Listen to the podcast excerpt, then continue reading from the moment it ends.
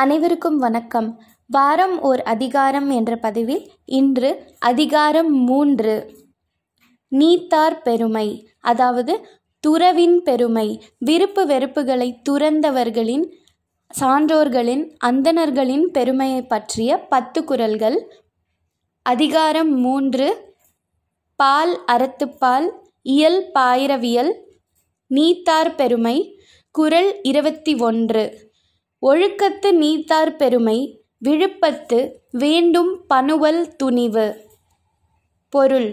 ஒழுக்கத்தில் உறுதியான துறவிகளின் பெருமை சான்றோர் நூலில் விருப்பமுடனும் உயர்வாகவும் இடம்பெறும்.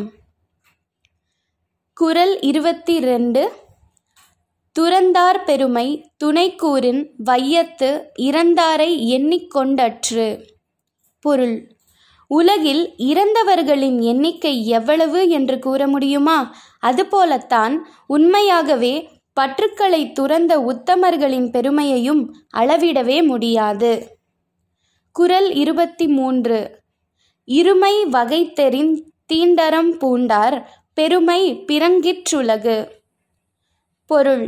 நன்மை எது தீமை எது என்பதை ஆய்ந்து அறிந்து நன்மைகளை மேற்கொள்பவர்களே உலகில் பெருமைக்குரியவர்கள் ஆவார்கள். குரல் இருபத்தி நான்கு உரனென்னும் தோட்டியான் ஓரைந்தும் காப்பான் வரனென்னும் வைப்பிற்கோர் வித்து. பொருள். உறுதி என்ற அங்குசம் கொண்டு ஐம்பொறிகளையும் அடக்கி காப்பவன் துறவரம் என்னும் நிலத்திற்கு ஏற்ற விதையாவான். குரல் இருபத்தி ஐந்து. ஐந்தவித்தான் ஆற்றல் அகல் விசும்புளார் கோமான் இந்திரனே சாலுங்கரி பொருள் புலன்களை அடக்க முடியாமல் வழித்தவறி சென்றிடும் மனிதனுக்கு சான்றாக இந்திரன் விளங்கி ஐம்புலன்களால் ஏற்படும் ஆசைகளை கட்டுப்படுத்தியதால் வான்புகழ் கொண்டவர்களின் ஆற்றலை எடுத்து காட்டுகிறான்.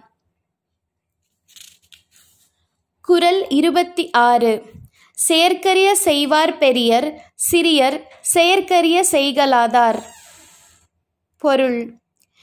பெருமை தரும் செயல்களை புரிவோரை பெரியோர் என்றும் சிறுமையான செயல்களை அன்றி பெருமைக்குரிய செயல்களை செய்யாதவர்களை சிறியோர் என்றும் வரையறுத்துவிட முடியும்.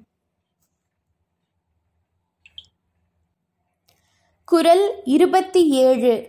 சுவையொளி ஊரோசை நாற்றமென்றைந்தின் வகை தெரிவான் கட்டே உலகு. பொருள் ஐம்புலன்களின் இயல்பை உணர்ந்து அவற்றை அடக்கி ஆளும் திறன் கொண்டவனையே உலகம் போற்றும். குரல் இருபத்தி எட்டு. நிறைமொழி மாந்தர் பெருமை நிலத்து மறைமொழி காட்டிவிடும். பொருள். சான்றோர்களின் பெருமையை இந்த உலகில் அழியாமல் நிலைத்து நிற்கும் அவர்களது அறவழி நூல்களே எடுத்துக்காட்டும். குரல் இருபத்தி ஒன்பது. குணமென்னும் குன்றேறி நின்றார் வெகுளி கணமேயும் காத்தல் அரிது. பொருள்.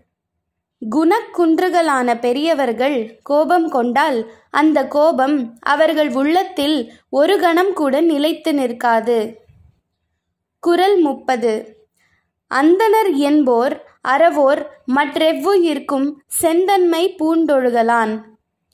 பொருள் அனைத்து உயிர்களிடத்திலும் அன்பு கொண்டு அருள் பொழியும் சான்றோர் எவராயினும் அவர் அந்தணர் எனப்படுவார்.